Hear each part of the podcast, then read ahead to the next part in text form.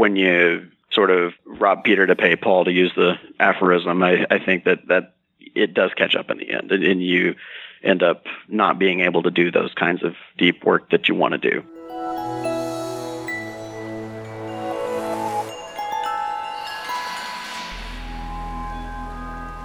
Welcome back to the Faculty Factory podcast, friends. This is Kim Skarupski.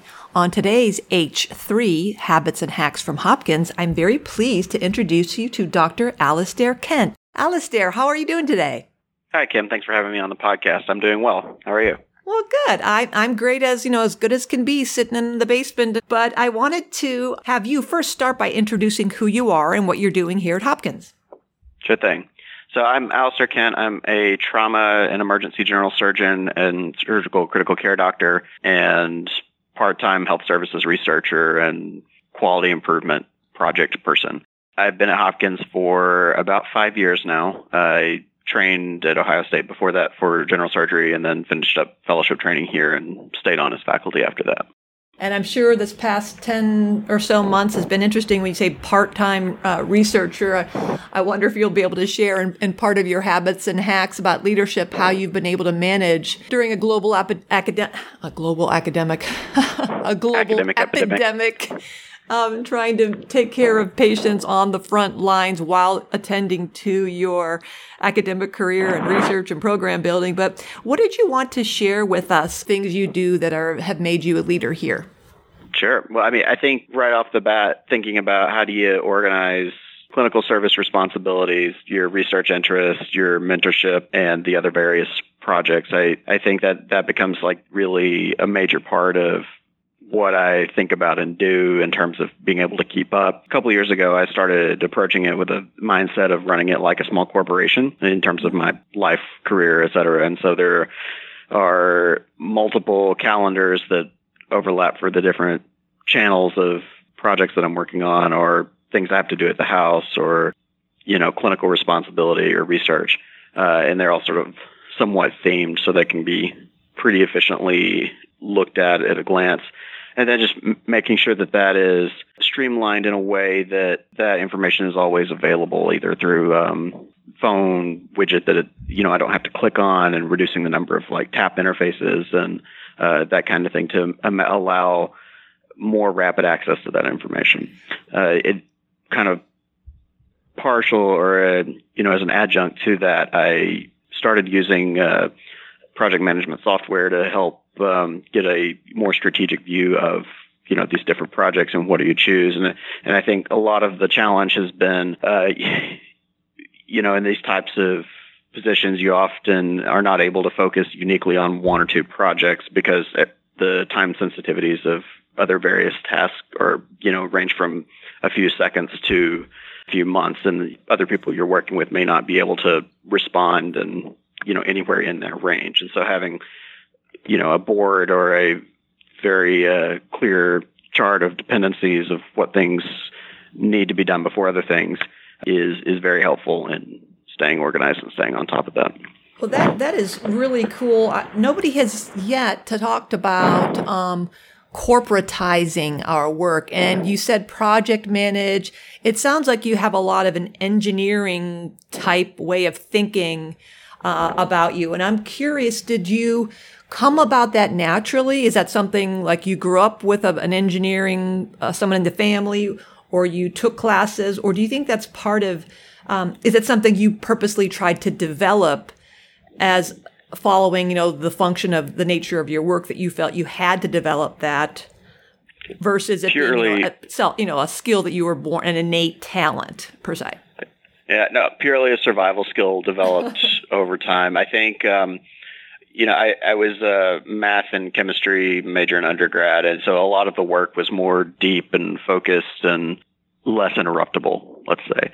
And I uh, wisely or unwisely chose a career that gives me quite a bit of time flexibility, but in the sense that when I'm generally available, I'm very interruptible. The pager may go off at any second now, and you may hear me have to run off the phone quickly, but uh, that's uh, the sort of the the price of it, and, and it, it matched up with a lot of my clinical and academic interest as, as well. But the thinking of it in terms of more, you know, project oriented or, or engineering oriented was really just the, seeing that there were so many things that had to be done and, and rather than spending so much time on emails and making endless paper lists of checkboxes that, you know, you, you end up with a list of lists just yeah. so you can figure out where, you know, in the stack of paper it is. I thought that, you know, there's got to be a better way. And at first I played around with like Excel and writing algorithms to make it make sense and then figured out that there were some commercial products that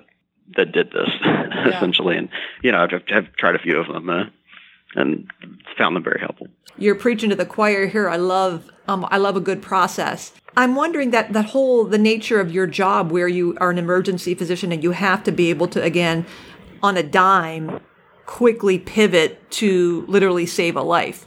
How does that translate to your research work? Do you how do you get into that deep thinking, writing space when your brain is so programmed to almost, I don't want to say anticipate, but be prepared to mm-hmm. hop, skip over to the next thing quickly. Do, is that a challenge for you or have you, how have you, how have you figured out to tell the brain, okay, yeah. I'm not on. So I do have the, the latitude and the space to go deep and rest and be here versus that kind of awareness of at any moment now the pager is going to go off.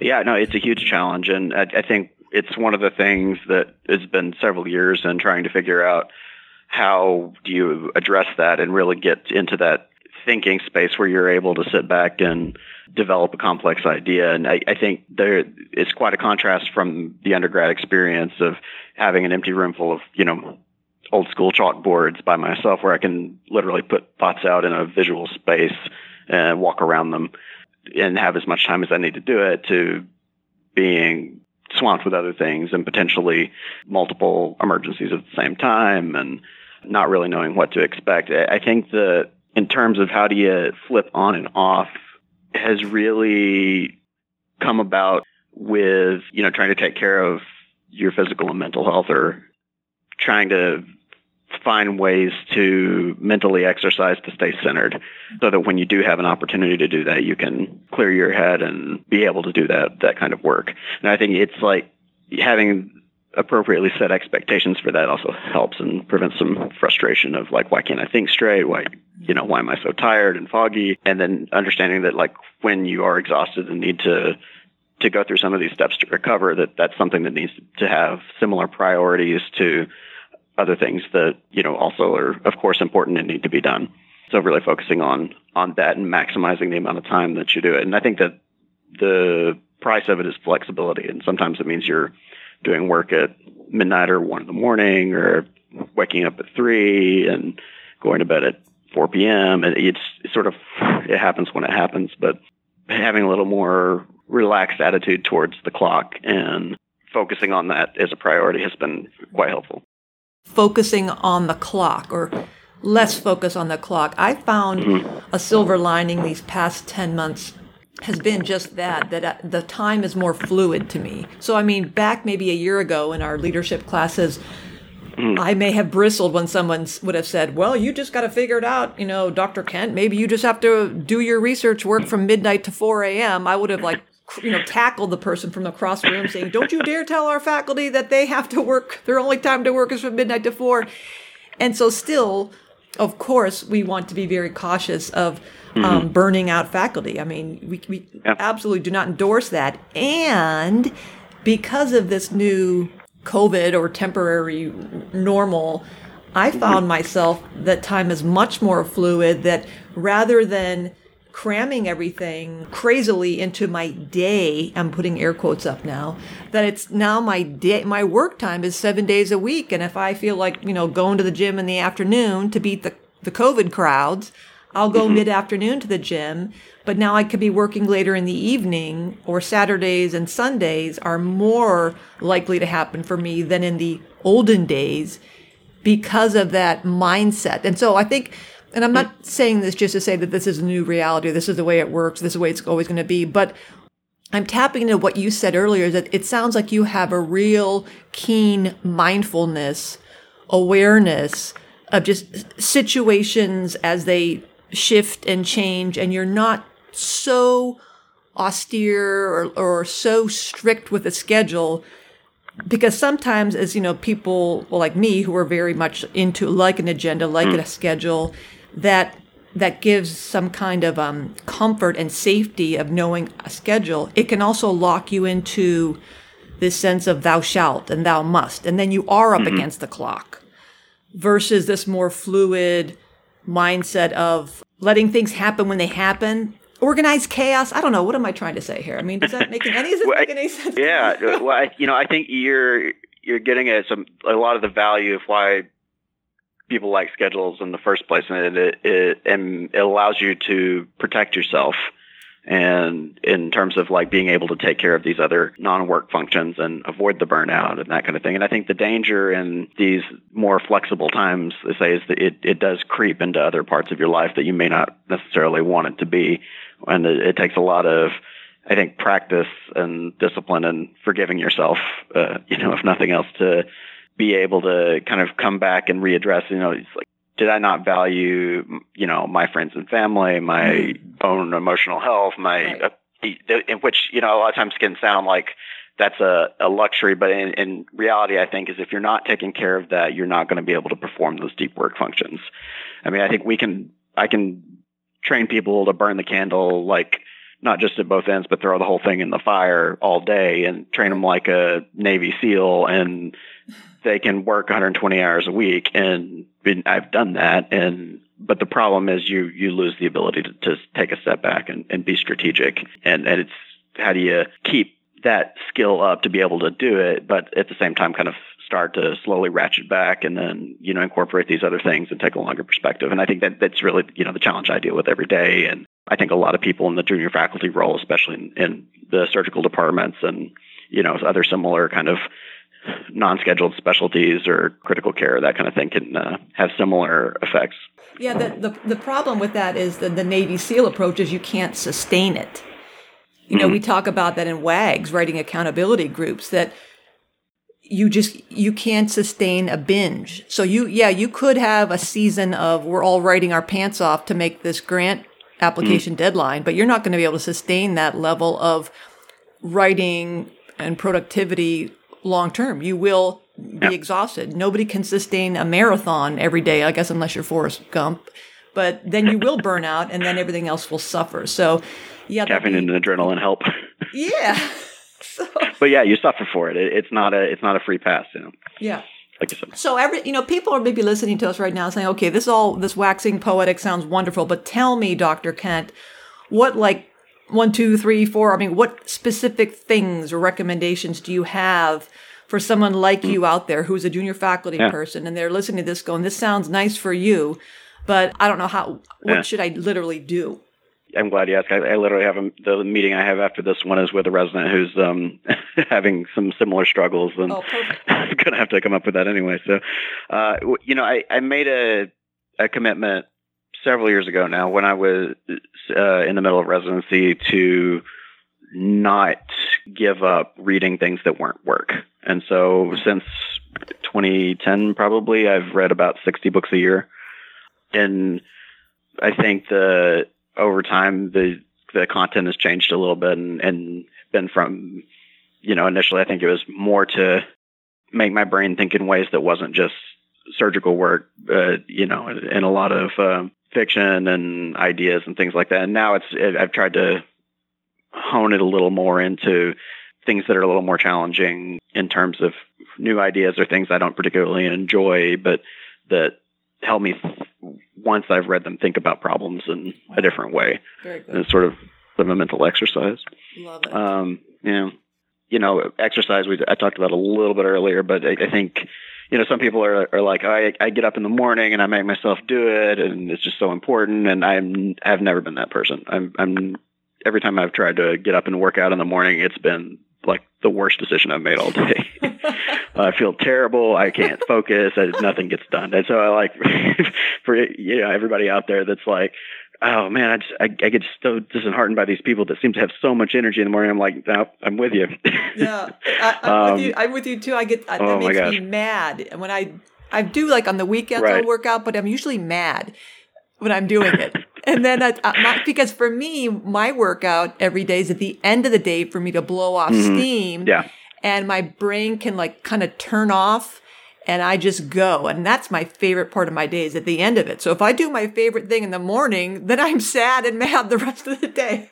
now I got to go to those stuff. Yeah, no, I 100, percent and I think I, I'm definitely a fan of that like 8 p.m. workout, and Mm. you know, you it. you do uh, and get like you said, you you can let that cerebral part of your brain go and let the cerebellum do some work, and then have a good sweat and Yeah. feel like you did something, and it, it's just it, it makes the a lot of that like accumulated tension and stress of the day go away. And I found that that's actually a really great time, like that post workout to sit and do sort of focus exercises and, you know, meditation if, if that's one way to do that, or if it's more kind of, I would say almost a physical meditation, like kind of making sure that, you know, you, you are present in what you're doing and, and where your positions are and those sorts of relaxing exercises. And I think those have been very helpful Yeah. in terms of taking that step back.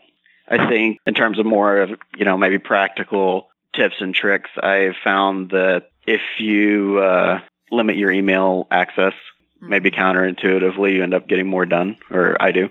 Right. I uh, will typically sort of make the rule that, you know, I'll check emails in the morning and then, then in the afternoon. I break that rule all the time, but uh, when I when I do stick to it, it, it is I think more productive, and I'm very rarely miss anything that is time sensitive. Just Mhm. with the I also also have the phone and everything like that, but you know, limiting the venues by which I'm interruptible right. um, and try. I think rather than just learning how to say no, it's sort of learning ways to limit access, or, or at least limit interruptible access. Right. To, not that you're necessarily going to be able to say no to everything that comes in, but that it, it allows you to process that in a oh predictable way. On your time Um, and not the your phone or your gadgets time. Right. Right. Or other people's time. other thing, you know, of running meetings, I found that if you do the pre-work of making sure you have your pre-meetings with everybody else that's supposed to be there and think of it almost like a, a policy analysis and you're, you're constructing a landscape and figuring out who has uh, equity in whatever you're discussing and what they want, it, the meetings go much smoother. And not only do you go faster in the meeting and, and can end on time, you can avoid having a lot of extra meetings. Uh, I, you know, one of my biggest pet peeves is planning to plan. Mm. You know, it's like let's have this meeting, and it's like okay, well we'll come back here in a week and we'll talk about this after we've thought about it. And I think the the better approach is think about it before the meeting. You like know know where the problems are, and then use the meeting as a tool to have consensus agreement and commitment happen, which is- has allowed me, I think, be a lot more efficient in some of these quality improvement projects and project implementation. Oh, that's that. Is that it? Is that your list? Oh, here I'm. I'm. I'm madly like writing writing down notes, going, "This is great." But talk about efficiency. I was just going to say the theme with you, Dr. Kent, is efficiency, and yeah, a think list of four things, super efficient. this has been wonderful. Did you have anything else to share with us, Dr. Kent? I mean, I think those are the main things. It, it limit the times where you're interruptible to the extent that you can. Make sure you do things to sort of exercise and hone your mind and concentrating ability and be a balanced brain or balanced human and don't under prioritize that.